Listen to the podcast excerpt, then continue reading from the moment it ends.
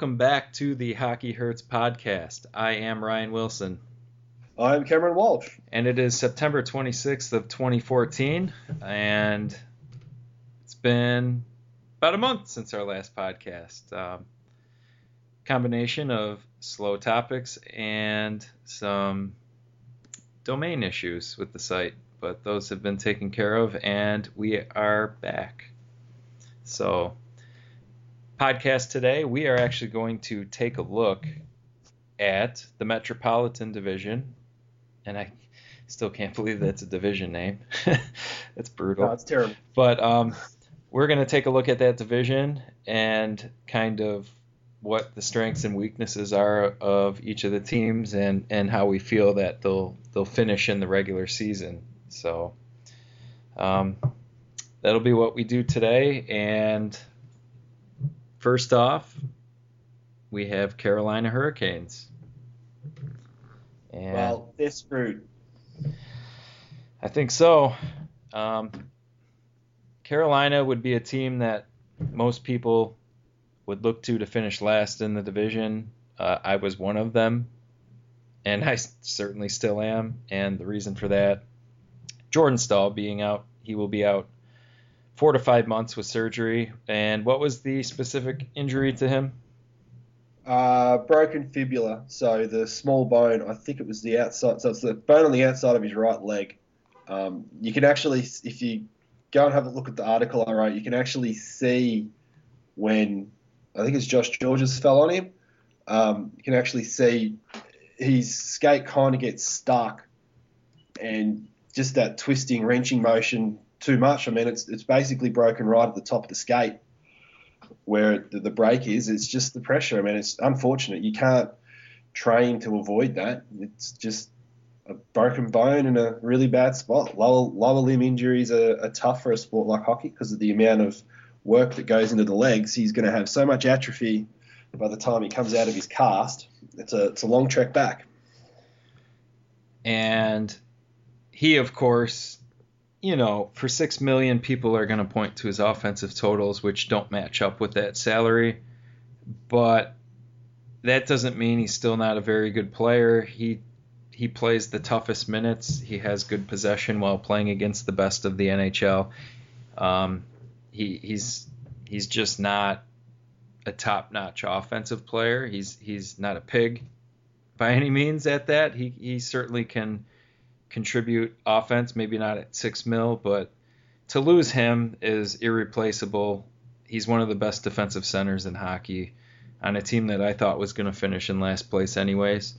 Um, this, As you said, though, it's a blessing. It's, it is a blessing in disguise for them in a sense because it could give them a chance to deliberately, accidentally bottom out.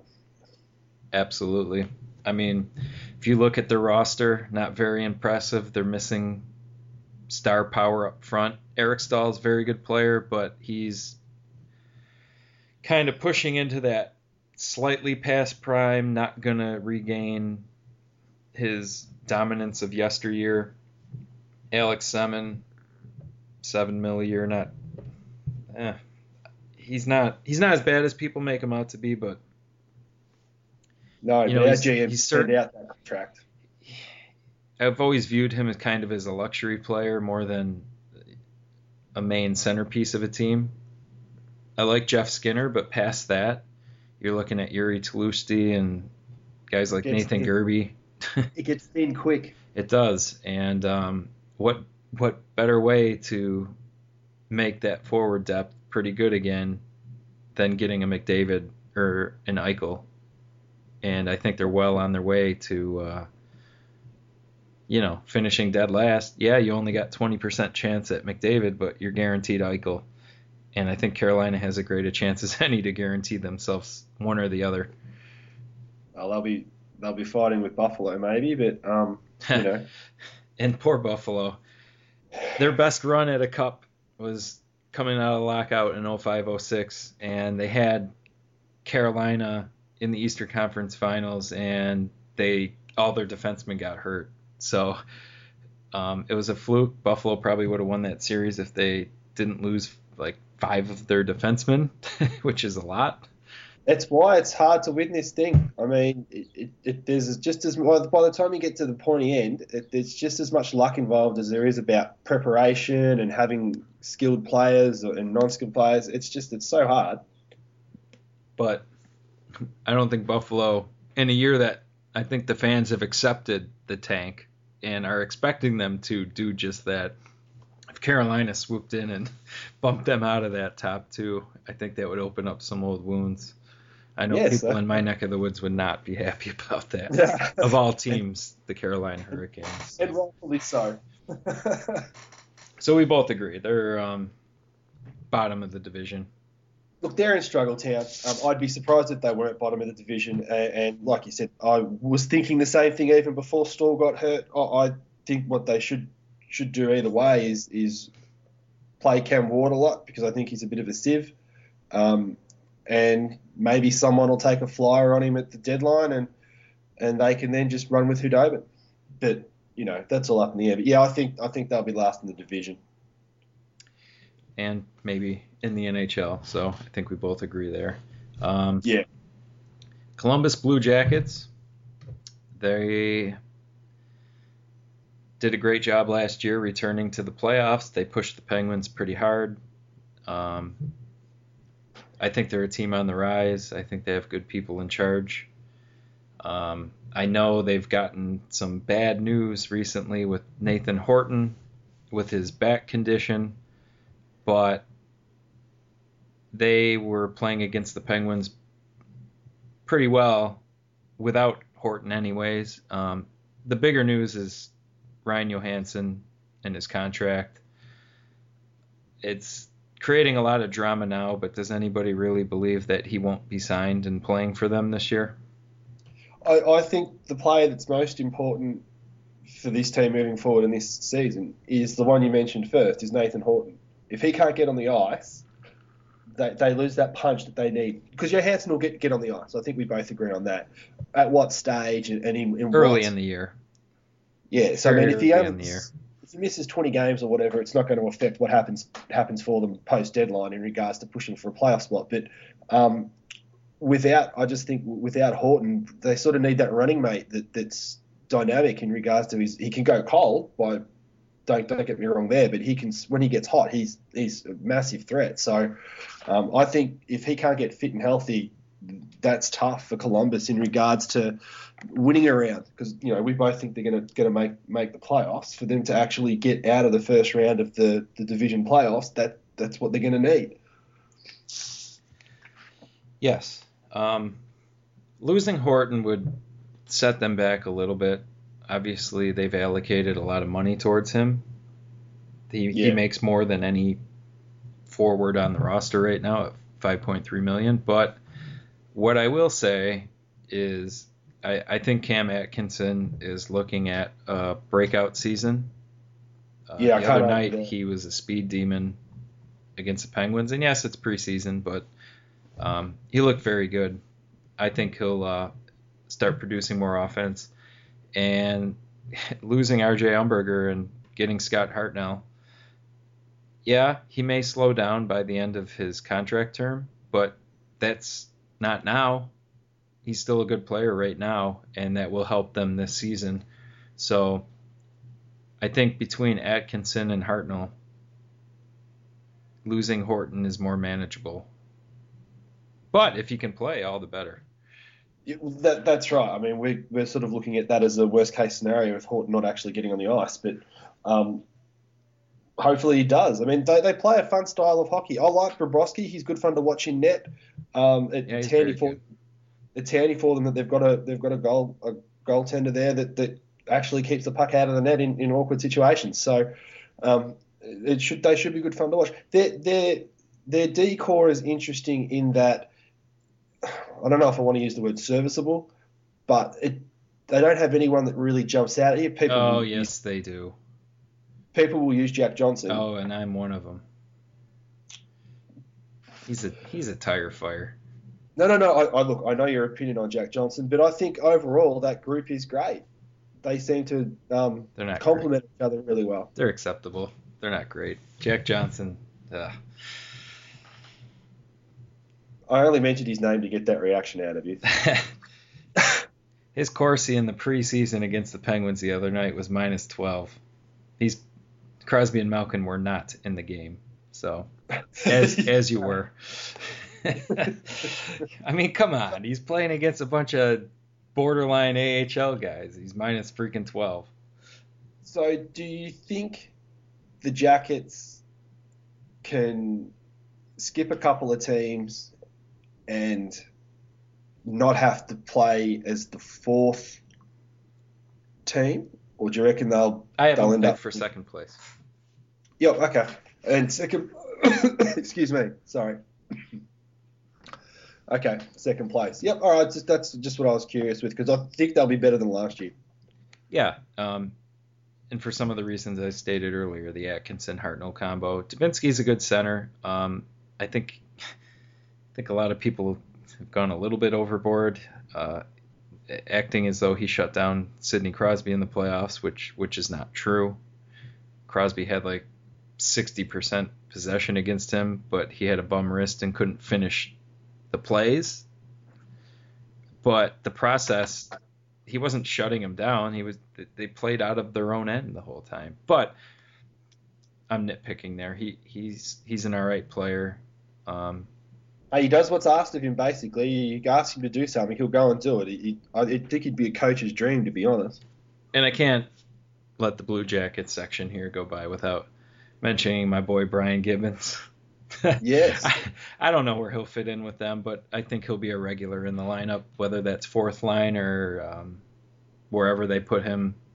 I um, I think he's a good kind of lower end guy to have on the team. Not that I think he's lower end per se, but if like he's on your team, he, he can always do a great job on the penalty kill, great speed, and if you need him to to throw him out there, he can jump. He, I mean, he played with Crosby. It wasn't ideal, but he did it. Uh, He, like He's your he proto- make a fool of himself. Style, he's the new style of bottom six slash bottom three forward that you need. You need someone that can actually play. Yeah, he's he's what you'd call is the new um, penalty kill specialist because when he's on the ice in five on five situations, he's not a pig, as you like to say. He can actually contribute. And he can contribute to the point where, yeah, if you have to put him up into the top two lines for a period or even one or two games just to fill a hole due to injuries and stuff, he can do that and not destroy what's going on with the team. So he's the sort of player team should be looking for to fill those bottom six roster holes that you have because he, he's fast. Um, and with the way that the game seems to be moving now, speed's really important. So you can't have a lumbering six foot four guy as your fourth line left or right wing because they're like a pylon. They just get skated by. So until teams jump on to stuff like that, teams like Columbus who have done it have an advantage. Couldn't agree more. So where do you have them finishing?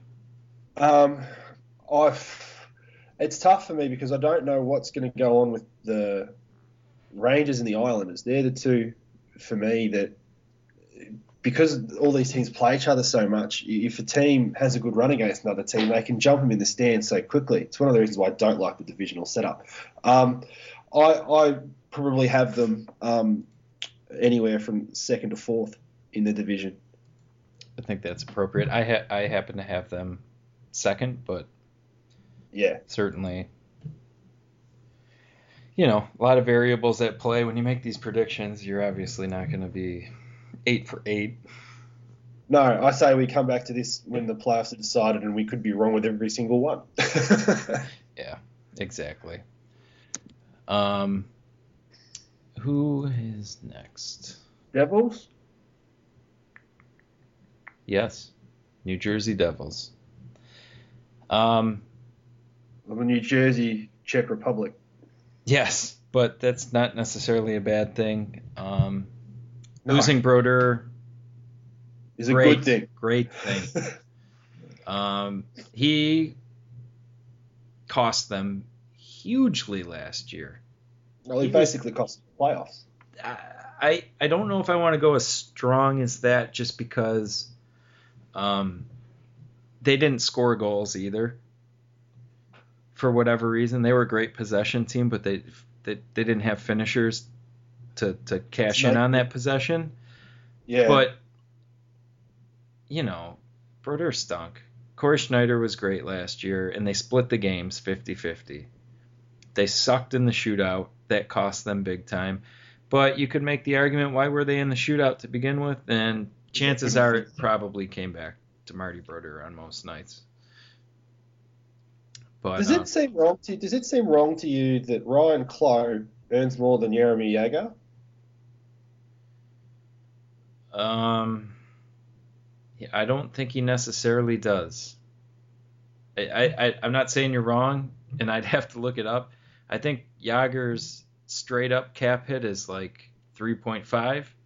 Yeah. I think he has performance incentives in there, Okay. which may bump him. I'll actually try and look him up. Oh no, no, no that's I'm just I'm just looking at the, the numbers. No, but front- Ryan Clowe's kind of like, oh boy, what do we do there with that contract? Yeah. Well, it, it, one one thing I'll say about the salary cap is that there aren't many teams that have that don't have one of those contracts. Every team's got one of those contracts where you look at it and go, "What the hell?" Whether they traded for that contract or whether they did it themselves to themselves, um, or it's just one of those things like Ryan Clowe. That's the contract I'm looking at there. Going, he doesn't seem to fit where he's situated at the moment. And by the way, Jagr is a 5.5 cap hit Yeah. with the performance bonuses. Oh, okay. so Um, they could be paying at the end of the year, Yes, it may be added to next year. next year's Maybe over. I don't know how it works. Yep. Well, they're already paying 2.25 for overage from last year. Yeah, I can admit my shortcomings. Some of the salary stuff, I just don't have enough hours in the day to get all the particulars. No, that's a good point. And there are people that do really good salary cap work out there, so you just use their stuff. Yes. Um, I think a guy that flies under the radar a lot for the Devils because his offensive numbers aren't terrific, um, but I do think he's kind of in the mold of a Jordan Staal is is Travis Zajac.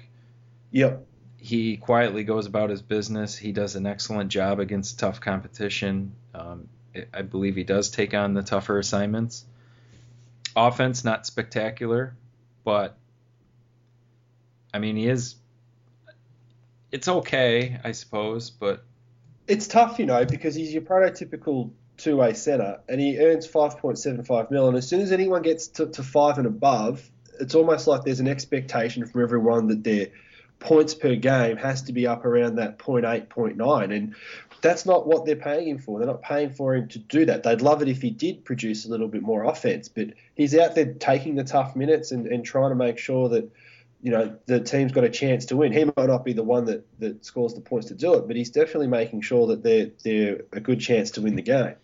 and put it this way, um, you're you can bank on him getting 40 points a year minimum. He's had a Yeah. few seasons where he's had 62 and, and, and 67 points.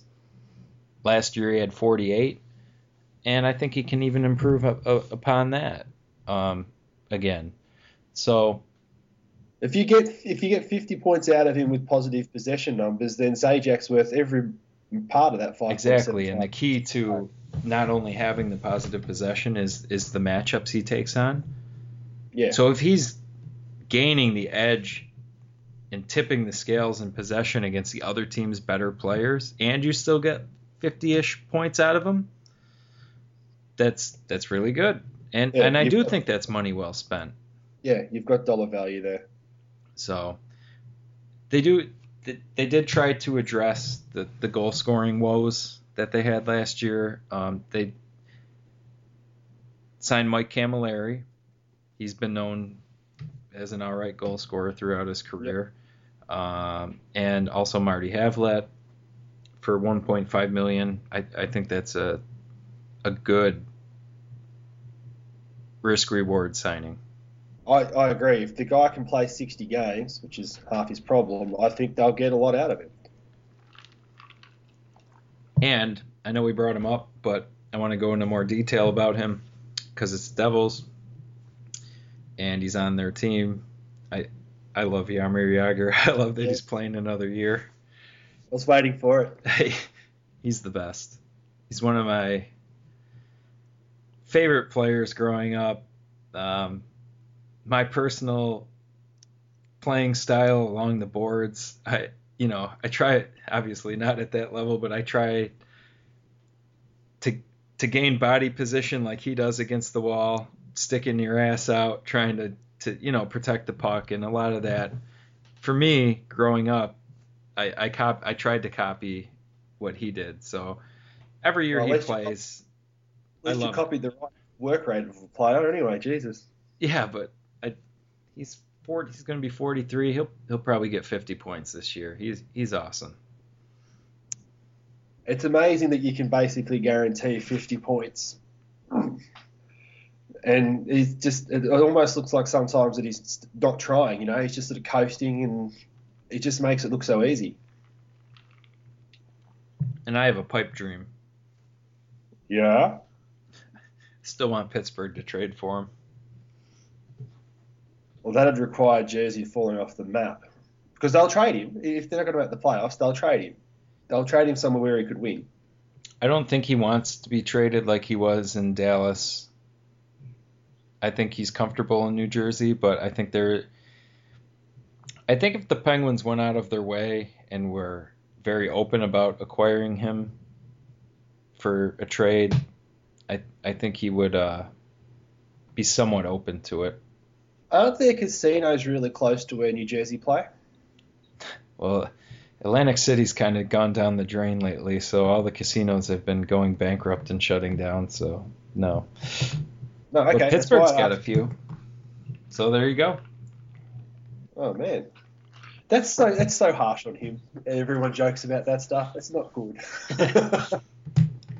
It's a pipe dream that won't happen, but um, yes, should. I, I I've always thought it was a that Jagr watch in 2011 when uh, he signed with the Flyers. I, I I thought they should have paid him that 3.5 or 4 mil. I I thought he was worth it. I know it was a gamble at the time, but I don't know. That always disappointed me. that's the way it is. New GM could be different thought process. Oh well. So where do you have um, New Jersey? I have them in the in the lower half of the division, so I'm I'm not expecting them to be last, um, but I don't expect them to make the playoffs. I have them fifth out of eight, which Yeah, technically they could make the playoffs. That would be the eighth seed. So um, I think we agree there. Yeah, The top three in each division are guaranteed, and then the two wild cards, but both wild cards can come from the same division. It's not I- equally yeah. split. So Um. I have them fifth in the Metropolitan, so they would have to be better than the fourth place team in the Atlantic. yeah, and that's that's definitely possible. It So- could be, but you know, they're not. It's it's tough because everyone plays so many in division. It's like they've tried to force rivalries by having everybody play each other so much, Mhm. and it's just it's just a bit stupid. Because it means it means teams. It's really hard for teams to catch up, I suppose. If you're constantly playing the same teams over and over and over, it, it makes it difficult for you to to catch. I don't know. Moving on, Yep, Islanders. Love them. Yeah, I think um, they've dealt with a lot of punchlines over the years, but their off season did a lot of stuff to improve some of their weaknesses. Not all of their weaknesses, but enough to where I like them a lot going into this season. Number one, well, their their net. goaltending. Yeah, Halak Johnson, so much better than Nabokov and Kevin Poulin. anything- Was it Kevin Poulin? I don't even know. I think so. Whatever. But They- that's the be- that's the best they've looked in net since DiPietro went down. To be honest, he wasn't even good when he wasn't down at times. oh, I thought he was all right. I thought he was trending in the right direction. Then he blew up, but it doesn't matter. But yeah, it's, this this pair look great.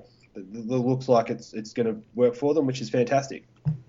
That's going to cover up to play with below average goaltending with a spotty roster, especially a spotty defense core. Like you're asking for bad results. You put in a proven above average goaltender in Halak and one of the best backup goaltenders in Chad Johnson. Any given night, you're, you're going to get a quality start. And then you throw in Grabovski and Kulemin to their forward grouping. Come yeah. On. I mean, that's. You got Tavares, Okposo. Um, who plays on the. I can't remember who plays on the left wing on that. Well, it was Moulson and Vanek, but maybe they have something different going this year. Obviously, yeah. they're going to have to because those players don't play for them. But well, that's a bit hard, isn't it? Um, but you still got Grabner and Bailey couple, and Nielsen. It feels like they've got good pairs through their through all of their top through all of their um, forwards through their four lines. So they might do a bit of flipping and flopping through the year to try and, and find some of those threes that, that everyone, you know, you've got to have sort of three on the line that work well. But, you know, they'll probably just keep their pairs together that, that play well and, and, and flip guys in, see if it works. If it doesn't, flip someone else in, and eventually it'll click. You know, it's hard not to click with a guy like Tavares. So, um, he, may, he may hit 90 points this year if he's healthy. He's that good. Yep. 100 is, he's, well, he has the talent to hit 100, but a lot of things have to go right to do it. Um, considering Sidney Crosby barely scraped 100 last year, it, it's tough to predict other people to do it but he has yeah. the talent to. I I believe, and yeah. I was actually down on that guy when he came out of the draft. I, I thought Duchene was going to be better than him, and my reason for that was his skating, but it's improved so much, and it's a non-issue now. And I was wrong on that, and he's he's awesome. But what, what's great though is that he saw that it was an issue and didn't take the prima donna view. Oh, I'll still be all right. He actually got off his ass and worked really, really hard to improve it. So he deserves all the kudos and all the success that he gets. I think one of the wild cards for them will be Ryan Strome. He's he's a young center for them that's been playing in Bridgeport more or less, but yep. um, he's kind of entering that zone of regular NHL time, and and if he can make a difference, that that makes their forward group even better. Yeah. He's not he's not in that year that's boom or bust for him though, is he? Like he hasn't quite got to that point where sort of he's this is the beginning sort of zone of that. Oh. Yep. Yep. So he's probably got this year and next year and maybe the year after before people will go you're a bust. So be yeah. I get what you mean. So the forwards will be very good for them. The defense, Visnovsky, I've always thought he's very good. Yeah. Hamonic, I, I I think he does okay. Calvin DeHaan, um, he's all right. But past you know, that, you know, it's it's it's like I'd feel way better with their defense, and this is so hard to do, is if they traded for a clear number one defenseman. Everyone shifts down one in the pecking order, and all of a sudden it looks a lot deeper. There's no point, I think, for New York trading for a number three or a number four because they've got a stack load of them. If they're going to go and get someone later in the year, say they're going to make the plus, but they know they need to make a change in their back six, they need to go and trade for, even if it's a guy that's slightly aging, they need to trade for a legit number one or a number two guy. So everyone on that on that defensive core just drops down the list one, and all of a sudden they, they, their depth fills out a little bit better. I, I don't think they disagree with you. I, I think I read a somewhere that they made a run at Paul Martin this summer, a few of them. So I do think they understand that. Yeah, that, that's all they need. They don't need to try and grab another, you know, DeHaan or Matt Carkner. They need a number one, and then everyone all of a sudden looks a lot better because Carkner would then become like a number five or, or a number six rather than being that number four, and, and that's where you want him to be. He can play that role quite well. I guess the other wild card for defense would be Griffin Reinhart who they drafted fairly high a few years back. Um, I can't I can't say that I know where he quite is in his development. I You Oh, know, I'm no not idea. keeping personal tabs on every prospect in the NHL, but I think he's also entering a, a, an, a, a time period where he could be considered potentially um, starting to press towards an NHL job. Yeah. So, Hey, and look, if he if he came in and, and exceeded expectations and became that number three or four, then that fills out their depth again. So, you know, like you said about Tavares, if everything goes right for the Islanders, and it would be nice if things did for a change, um, it could be a really fun year for the fans. I agree, and I think the goaltending will stabilize them. I have them third in the Metropolitan. Yeah, that, that, that feels about right for me. Obviously, because I predicted them and I feel strongly about it, they'll probably finish lower. But right now, I have them at uh, at third. So we will move across to their crosstown rivals, New New York Rangers, and um, well, the reason they were very good and made it to the Stanley Cup final last year was obviously big part Hen- Henrik Lundqvist, but their depth was really good, and um, I think that took a hit uh, over the off season. It did along with injuries as well. So And yeah, we'll get into that obviously because much like Carolina and Jordan Staal, uh, I don't think, um, especially after buying out Brad Richards and letting him go, which I, I don't think was the wrong decision for them. No, I agree. I think that was the right thing to You do. can't you can't pay that guy that money going forward, but that doesn't mean it, his um, departure doesn't hurt the team. No, no, no. That's that's right. And look, they've they've lost other players as well, which does hurt that depth. And that was the one thing that that when we watched them play against the Penguins, they could consistently roll out four lines that could cause a problem. Um, that to me looks as though that's sort of taking a bit of a hit now, and it, it's sort of not going to be as easy to do for them. Yeah, you lose uh, Benoit Pouliot, who um, we'll find a lot of out a lot about him with the Oilers. They pay they, they're paying him some good coin now. He's kind of a top six tweener, but he was a predominantly a, a bottom six guy for the Rangers, but a, a very good one in my opinion. And you lose Anton Stralman, who I think is vastly underrated uh, to Tampa Bay. Do his numbers pan out like that? Do his numbers, like, do his advanced stats numbers sort of push that way, or is it just a feel you've got? No, his number, his underlying His numbers are yep. very good, and Yep. I think the Rangers are going to really look back and regret hitching their wagon to what I think will be more money with Marc Staal as opposed to Anton Stralman. I think Stralman is the better player. I think Staal, um, you you you hear that last name and you know That's that's the one thing I noticed last year watching Rangers games when you end up watching the MSG feed. Um, I think it's Joe Micheletti's their uh, their color comment guy, their special comments guy. Um, he was bullish on both players, both Stralman and Staal, but you could tell his preference was always if they had to keep someone, it was going to be Staal. It was, and it almost felt like you just said he didn't really have anything statistically to back that theory up. It was just a feel he had, and I think it was the name in the end. In regards to if you had to do a coin flip, it would be he would want Marc Staal as opposed to Anton Stralman. So it'll be interesting to see how it pans out.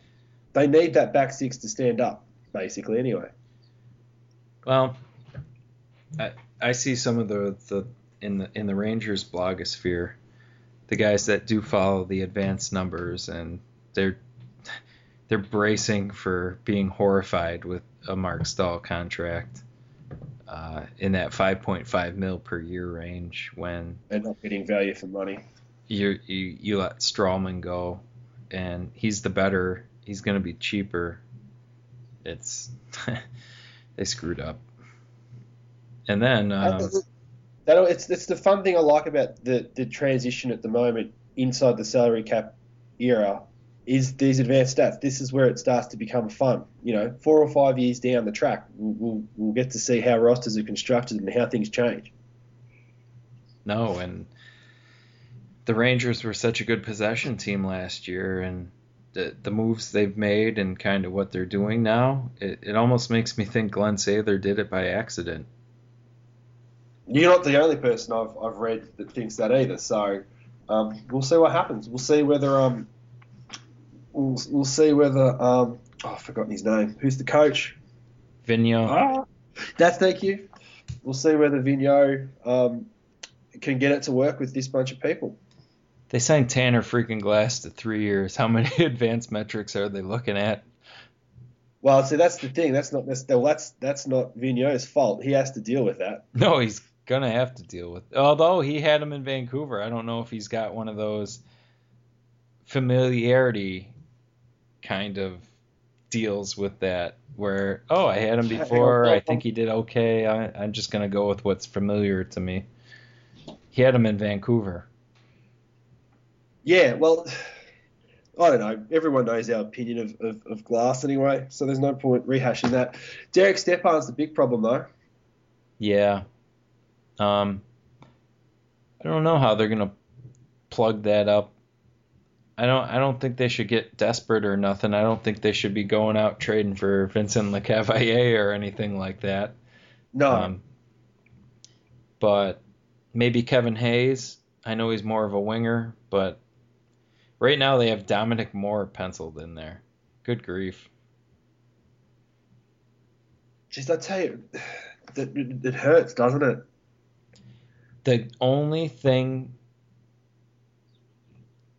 they're lucky. They're one of few teams in the NHL, and and if you've read my work or listened to this podcast enough times, you know that I don't think that there's much differentiation between a lot of NHL goaltenders. But there are Yeah. a few select goaltenders that are above and beyond and excellent, and and Lundqvist is one of them Yeah.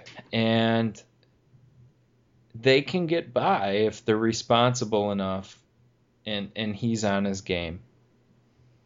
They're lucky to have that. And they do have that. So maybe it gets him can- by.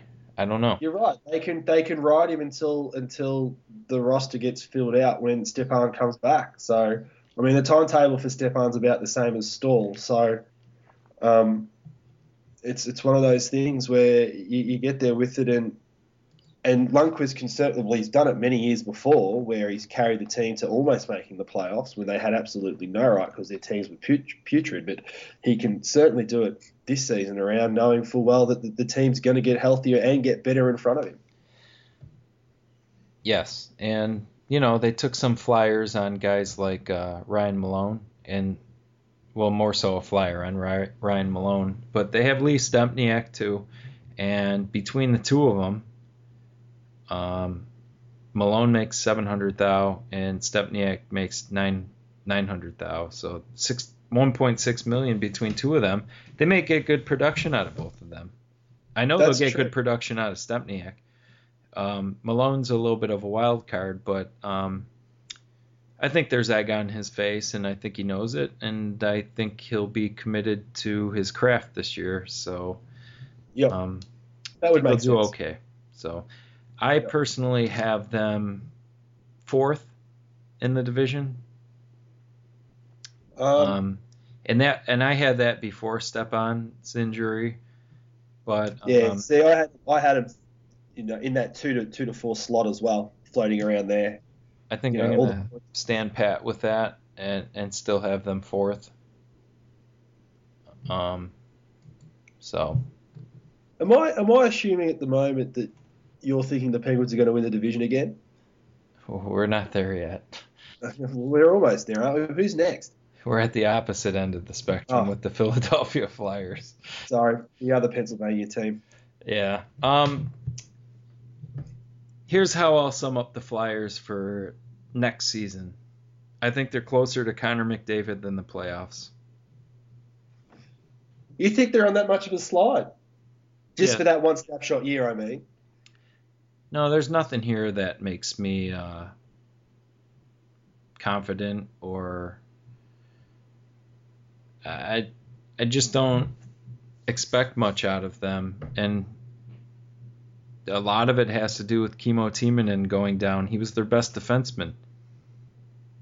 And I think he's out. I think we all agree that the worst thing that happened to them was Chris Pronger. no, Just that well, the injury, what yes. happened to them. But Yeah, that no, no, that's that's what I mean. Just what happened to Pronger that just destroyed everything that they had, and now they've lost their best defenseman, their most consistent all-round defenseman as well. It's like holy smokes. no, you're right. Um, Chris Pronger is a favorite of mine. I know some people are gonna disagree, but I grew That's up. all right. I grew up when we didn't know concussions were bad. So, in hindsight, yes, he was dirty, but that was the way of the world then. Um, you know, Scott Stevens era. So, yes. but they they invested assets into him, expecting him to play for them. yeah, and that's it where- didn't that's happen. yeah. And they got That's behind the eight ball, and they have they had a GM that was more focused with, can I win now? Can I win a playoff round this year? As opposed to bigger picture, can I win multiple playoff rounds next year or beyond? And Paul Holmgren didn't care about the future; he cared about the now. Well, he doesn't have a job anymore. No, well, so you're right. He's not the GM. I think I think they still pay him to be on some capacity, but Unreal, unreal. they have good forwards. Yes, they do. Their top six I quite like. Giroux, Voracek, Simmonds, Read, Schenn, Couturier. I like all of them. Yeah. Umberger, LeCavalier, not so much. I, I still I still do not understand that Umberger Columbus trade with I would have kept Hartnell if I was the Fly, but that's just me. They wasted their buyouts on Briere and Bryzgalov and didn't have enough for Umberger or uh, Hartnell. Yeah. Umberger's term was shorter than Hartnell's, so I think they're just eating it for the short term, knowing maybe they won't be bad. I don't know, Yeah. but their defense is Mark Streit is the best, and Coburn are the best too. I like Coburn, but he's a number three four, not a number two. Yes, and That's all. Andrew MacDonald's terrible, and they're gonna pay him five million Yeah. for the next one, two, three, four. How many? Six, six. Is it six years? Jeez. One, two, three, four. Yeah. Who, I'm laughing on the podcast here. They're paying that guy five million a year Who for the next six years. He was terrible on the Islanders, and they traded. They gave up assets for him. He Oh, he's an anchor. Oh, I don't know what Scuderi contract's bad, man, but Andrew MacDonald contract, holy cow, that takes it to another level. Paul Martin makes the same amount of money as Andrew MacDonald. Yeah, okay. That's that's where it starts to become a bit silly, isn't it? Oh, sorry. Um, no. This is, and they've gone and taken a 1.3 million dollar flyer on Michael Del Zotto. Hey, I'm fine with that.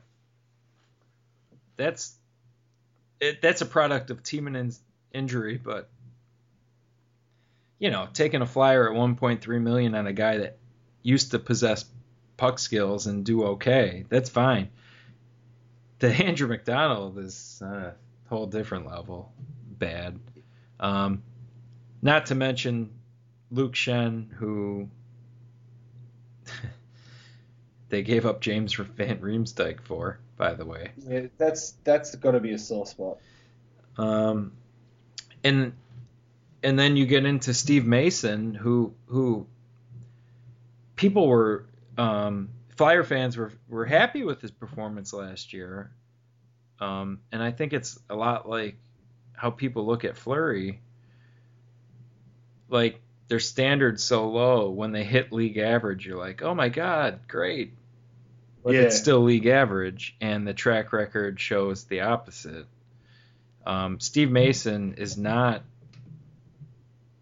If I was a betting man, he he won't replicate last year's season. Uh, his overall sample size shows exactly the opposite. I don't know why that should magically change because he's a flyer now. If you're a Flyers fan, you, you sort of got to pray that he does. Like I like Ray Emery as a goalie, and I actually think his ceiling can be quite high. But he's proven that he can't get his body to stay in one piece, and he's also proven that he can lo- lose the plot and do silly stuff. So um, it, it's an interesting pair they've got back there. Um, whenever you talk about goalies, like you said, you think there's very little variance between one to the next, except for probably an elite five that are there. Um, and you get there with a guy like Steve Mason, and if he only does hit average, you want his cap hit to be average, and his cap hit's not. That's the problem. No, you're right. So you're not getting you're not getting a, a, a good value on each save, or well, each goal he lets in. It's costing too much. Yeah, and the, the the Flyers are spending right now. Yes, they they spend every year. What do you mean net right now? No, I know, but they're 4.9 million above the cap right now. But Chris Pronger's the 4.9 million, kind of how Yeah. Marc Savard. They got to put him on long term, right before the season starts. So, um, That's amazing. I have them. Out of the playoffs from the sounds of it. Yeah, definitely. Um, right above Carolina. So you'll put them. Okay, so you all right. Do you think Washington will be better? Well, look at you surmising. Sorry, look, we've done no preparation for this, guys. So right now, I'm trying to piece it together as he's doing it. Yeah, I have the Flyers seven. yep. Oh, that's that that makes sense. Love Drew though. Um, not to go through the Flyers and not mention him. I, I think he's terrific. Uh, I I know he's hurt He- right now at the beginning of the year, and he slumped at the beginning of the year last year. He's he's terrific, and you know eventually he'll get some help, and and the Flyers will start to trend upward. I just don't think next year is that year. He he's one of those players you go, he just wears the wrong jersey, you know? Like it's hard to appreciate what he does because most of the time I'm, I'm spending the time hating the Flyers when I watch them play. I find it really hard, even when they're not playing against the Penguins. If I'm watching a Flyers game and they're playing someone else, subconsciously I want the other team to win. So I, I find it difficult at times to separate that volatility towards the Flyers from what he can do on the ice. And, and when you when I do eventually do that, I go, you know what, this kid can play. He is really good fun to watch. He is above his hands. They're seventh place though. yeah. But to Uh, the rivals, and um, the from one. seventh to first, Yeah. um, I have them first. There's a lot of unknowns. Pittsburgh Penguins still have Crosby and Malkin, and Yeah, in the regular season, that's good enough.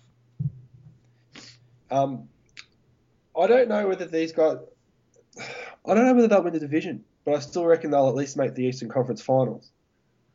I think I don't think the team that we're going to see opening night is going to represent at all what the Penguins are come day one after the trade deadline. I think they'll be a different team. How they go about making those changes, I'm not sure, but I don't think it'll be the team we see now. No, but I think um, even the team now, first first place in this division, I think um, every team has their weaknesses. Not every team has Crosby and Malkin. And Yeah. Cover a lot of weaknesses. yeah. I mean, look at last year. What what they carried for the the, the bottom six for Pittsburgh last year was embarrassing.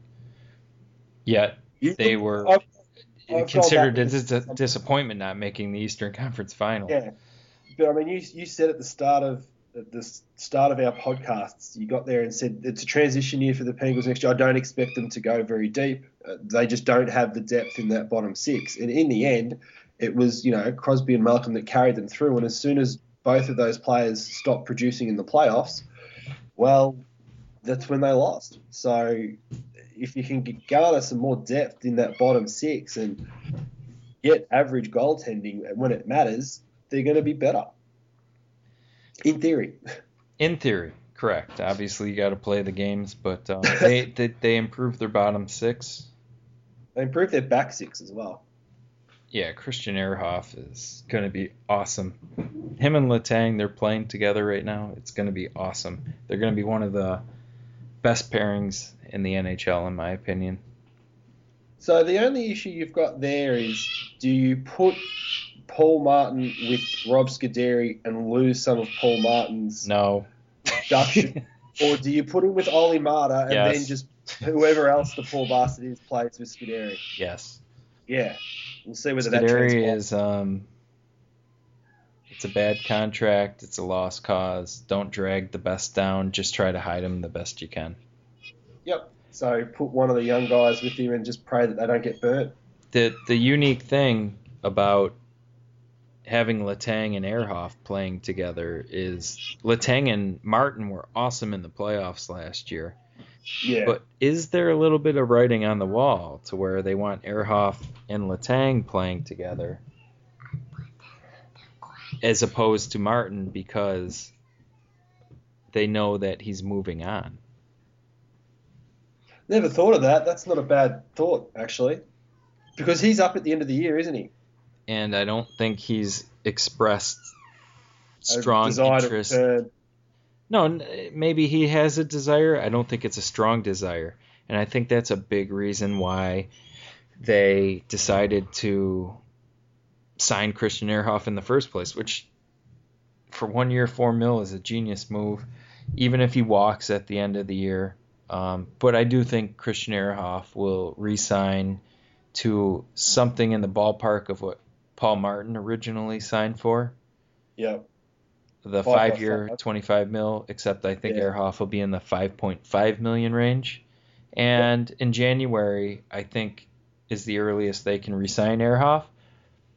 i think the thing to look for is Ehrhoff re-signing in january and then the penguins trading martin in that january to trade deadline um, area i don't think they'll trade martin before they officially have Ehrhoff.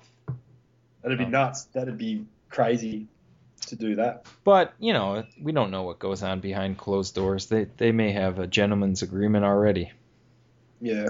So Before we get before we get too in depth on all the penguin stuff, because we could do that very easily, they look deeper up forward, which is going to help them out in regards to um, not getting whitewashed when the when the bottom six are on the ice and being stuck in their own zone. So there should be improvements there. Like we said before the podcast, hopefully that Craig Adams guy ends up being the 13th forward and, and doesn't really play. Um, but the team the team looks like it'll be all right. Beau Bennett gets hurt again. There's something new. Um, nothing you can do about him getting hurt from, from what you told me. So they look like they're a better team.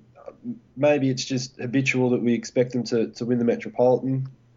Um, we'll, we'll see how it goes.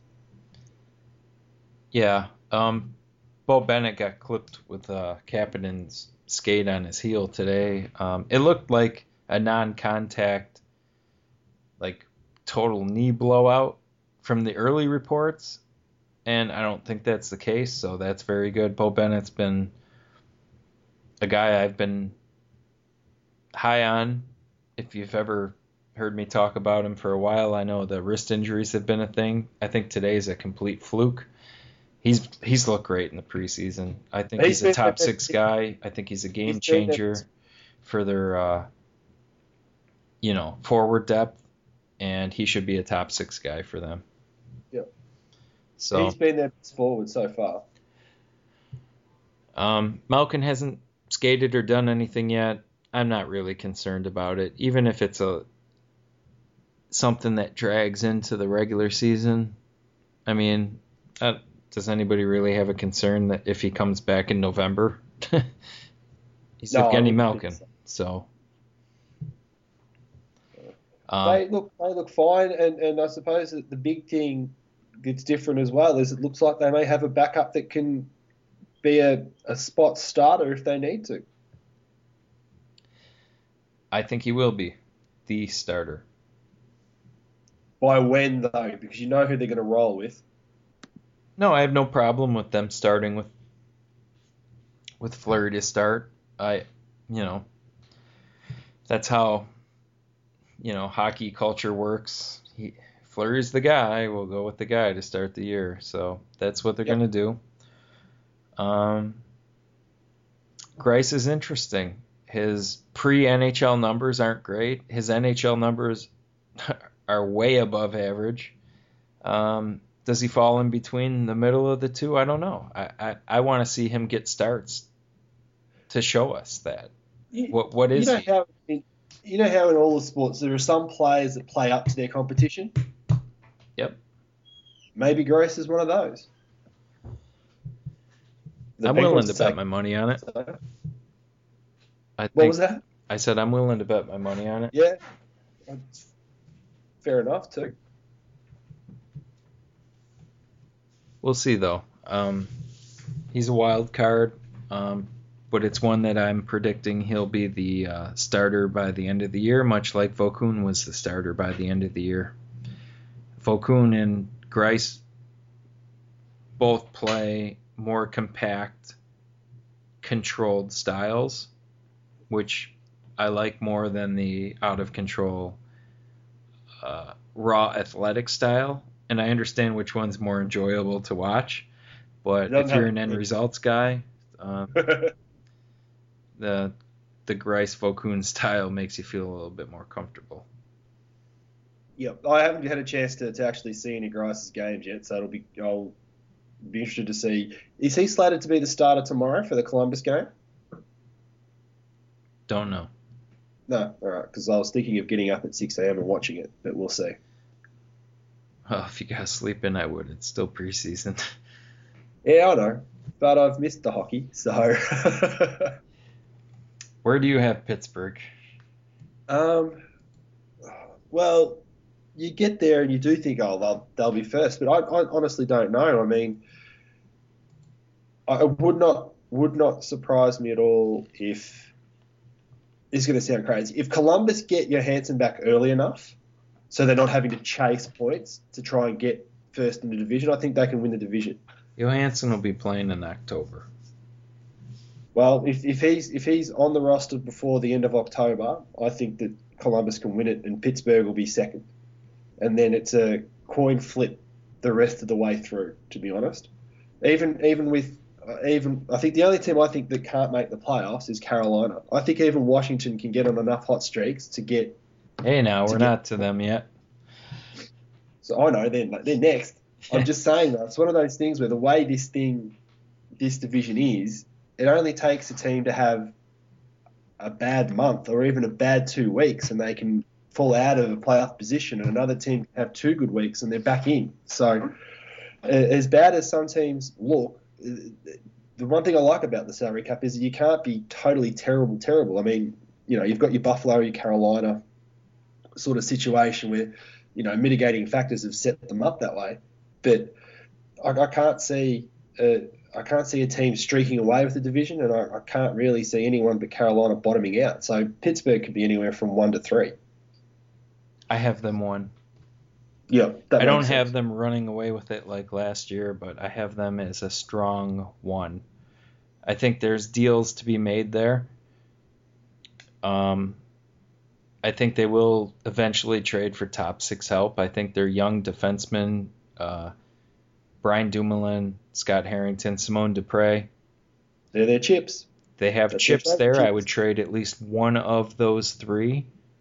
They have Brandon Sutter they could trade because Marcel Goc is more than capable of being a third line center. Um, and you throw a first round pick in there, you're you're talking about two trade chips, one of the three defense prospects, Brandon Sutter, that you already have replacements that can make fill in at the same level. So Yep. it's like a non-loss. Yeah. The You've first round pick would be the the loss of the deal. So you're you're kind of almost trading pieces that I don't want to say they don't matter because they do. They're No, they're good perfect. players. They're they're excess assets. You've already got the spot filled by another player somehow. So it's like which of these two, which of Goc and Sutter will get you the biggest return? You go, okay, Sutter. Let's see how much more we can add to that Sutter trade to get something larger back for us that we need. It's just it's just moving assets around. It's not it's not complicated. It's just making sure that whatever you, you give away, you get back what you're after. You might overpay, but if you get back the piece that you're missing, then you're okay with the overpayment. It's like a hypothetical. Sutter Dupuis in a first. What can we get for that? And you just float it out there, and if nothing comes that you want, you, you don't pull the trigger on it. But you no. float it, and two of those players you already have replacements for in spades. The first round pick, it's a cost of doing business for for a high end or middle end middle to high end player. So if they make a trade like that, you know, they're even more supplanted as as first in the division. Up that top end, yeah. So uh, I have them first. You know, I have them somewhere near there as well. It's hard to believe that they'd fall off and miss the playoffs or anything like that. So it's one of those things where you know, top one, top two, can't argue with that really. And um, last, not least, because Carolina's in the division, Washington. Um, Alex, great player. You got to start there with Washington. Alex Ovechkin gets um, a lot of crap for whatever reason. He's their best player, one of the best in the league. He's one of the best at what he does, score goals, and people can nitpick him. I think the surrounding cast has been the culprit for the lack of his team success, not him. Well, we'll see how that changes over the course of the next 18 months. Correct, but a lot of people like to make him the scapegoat of the Capitals, and I, I, I just don't buy that. Franchise. I get, I get that, but uh, the the guy that's controlling the franchise was George McPhee, and he he did a poor job. He did. His replacement didn't do a much better job at signing Orpik, though. Jesus. Um, you want to know a big reason for why Chris Letang has ups and downs? He's had that yeah. ankle brace with a big ball and chain attached to it. That's name was Brooks Orpik for a, a long bit of time. Um, he's one of the most overrated defensemen in the league, and um, he's one of the most overpaid now.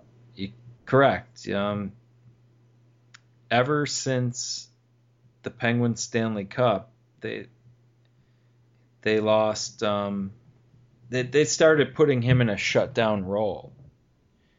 They they qualified him as a shutdown defenseman, but he, he never did a good job doing it. no. Yeah, he played the role. Didn't do it well.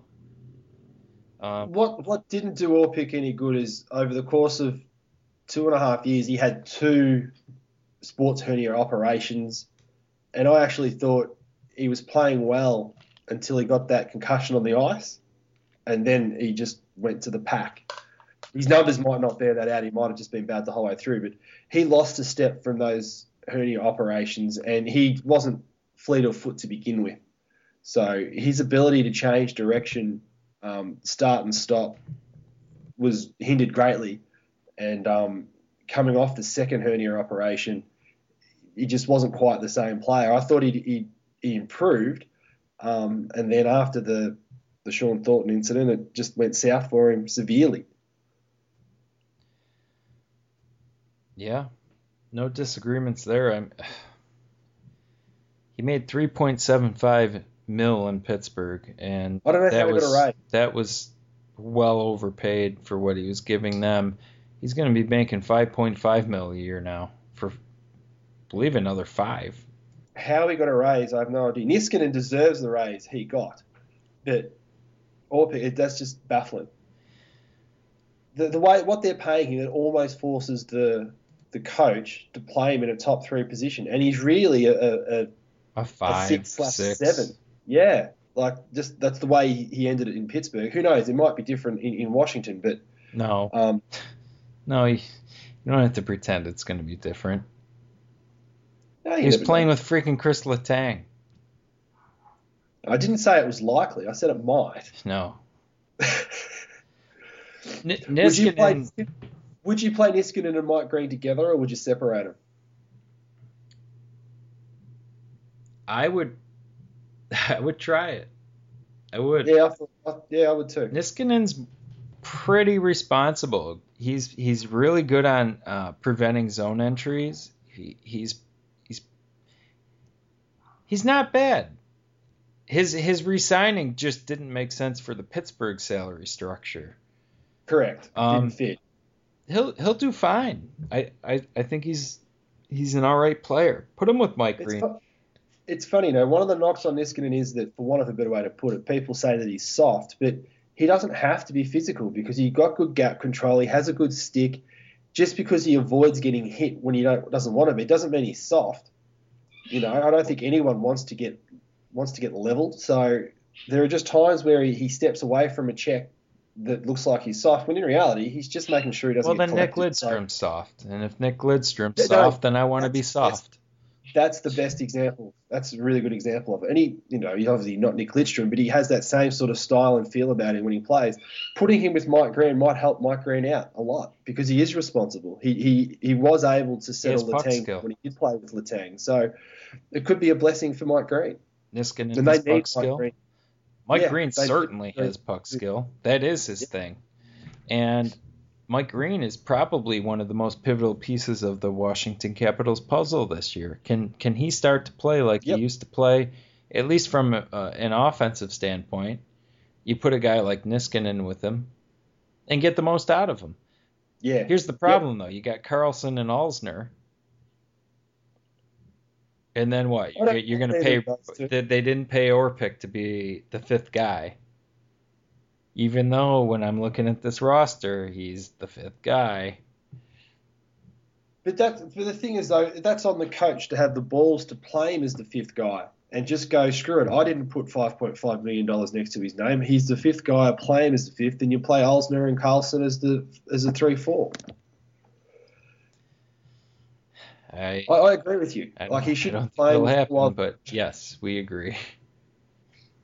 Um, the the other wild card for them, I think, is uh, Evgeny Kuznetsov. If if he can start Yeah, to show some yeah, yeah. offense, um, Yep. that would be something. If if he can make the jump to the NHL level, and I know he played a few games last year, but if he can put in a full season and uh, be a difference maker, that that that'll carry them a lot further than I have him currently pegged. yeah. So I suppose the other thing for me is is Holtby as well. I mean, he's the number one guy now. he's underrated. He has very good underlying numbers. They should have never traded for Halak. And we spoke earlier about Halak being good.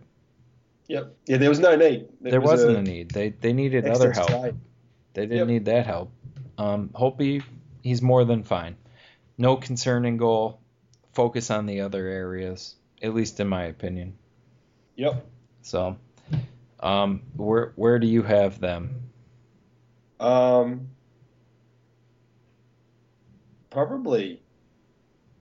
If I think about it backwards, I'd go Carolina, Philly, Washington.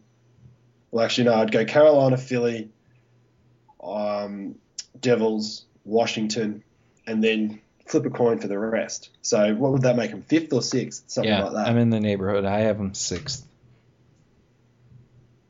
I have them I mean, it only it, it only takes, like you said, because Kuznetsov to come out of the blue and, and and blitz, or Ovechkin to start doing more than just scoring goals, or Backstrom to suddenly start scoring a lot of goals, and that team suddenly becomes extremely dangerous. So it's the one thing that's that's fun about most of the division is that if things go right for the teams the way all the teams want them to, the teams can suddenly spring up and sort of come good out of nowhere. And then it's the complete reverse. If something goes wrong, like a serious injury or a player totally slumps, they go backwards. So it's the it's the cool thing about it being so tight.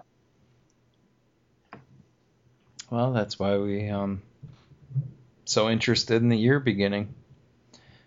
Yeah, we don't know if this is how it's going to play out. It feels like such a long off season this year. Yeah, it does. But it's almost over. We're uh, we're we're a week away. Really? Really? Yeah. About that. A little more, but about a week away. So Wow. Good thing um it's a good thing I'm living on my own at the moment. yeah, you have all sorts of free time to watch it. You're right, the 10th of October, first game. Wow. Oh, I think we've covered everything we wanted to cover today so far. Yeah. Got the division done. So we'll look to obviously get the other divisions done um, going through and um, get all 30 teams covered off, and we'll, we'll see how it goes. We cheated today. We know the Metro division pretty well, so started there. Yeah. So I suppose that does it. It does. All right. Well, Promos. sure, promos. Sorry for being off for about a month, but you know, things out of our control. Um, but the one thing that we do have now, if you do happen to click on our Hockey Hurts links, we have an Amazon banner at the top of each article. And if you're planning on making any purchases through Amazon.com, click on that banner.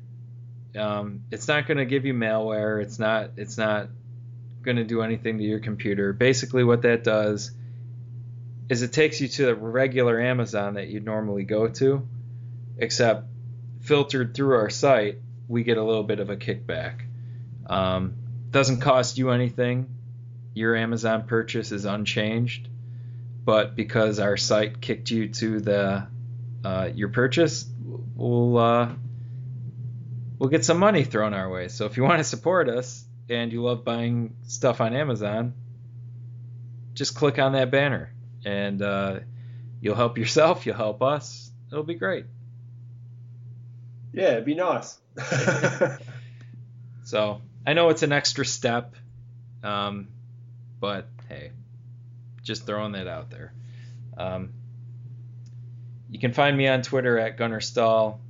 You can find uh, Cameron at Walshy66, and uh, you can find our work at hockeyhurts.com now that we're back up and running. So we're actually gonna try to pound out the Atlantic and uh, Pacific and Central divisions uh, in the next few days as well. So we're gonna try to pump out some content after being off for a month. So be on the lookout for it. So Uh, if you have any questions for us, just use the hashtag Hockey Hurts, one word. That way, we, if you've got questions for the podcasts and stuff, we can um, we can pop them in and, and do it that way. so we'll um, we'll have the next division out in the next few days. So until then, I'm Ryan Wilson. I'm Cameron Walsh. See you then.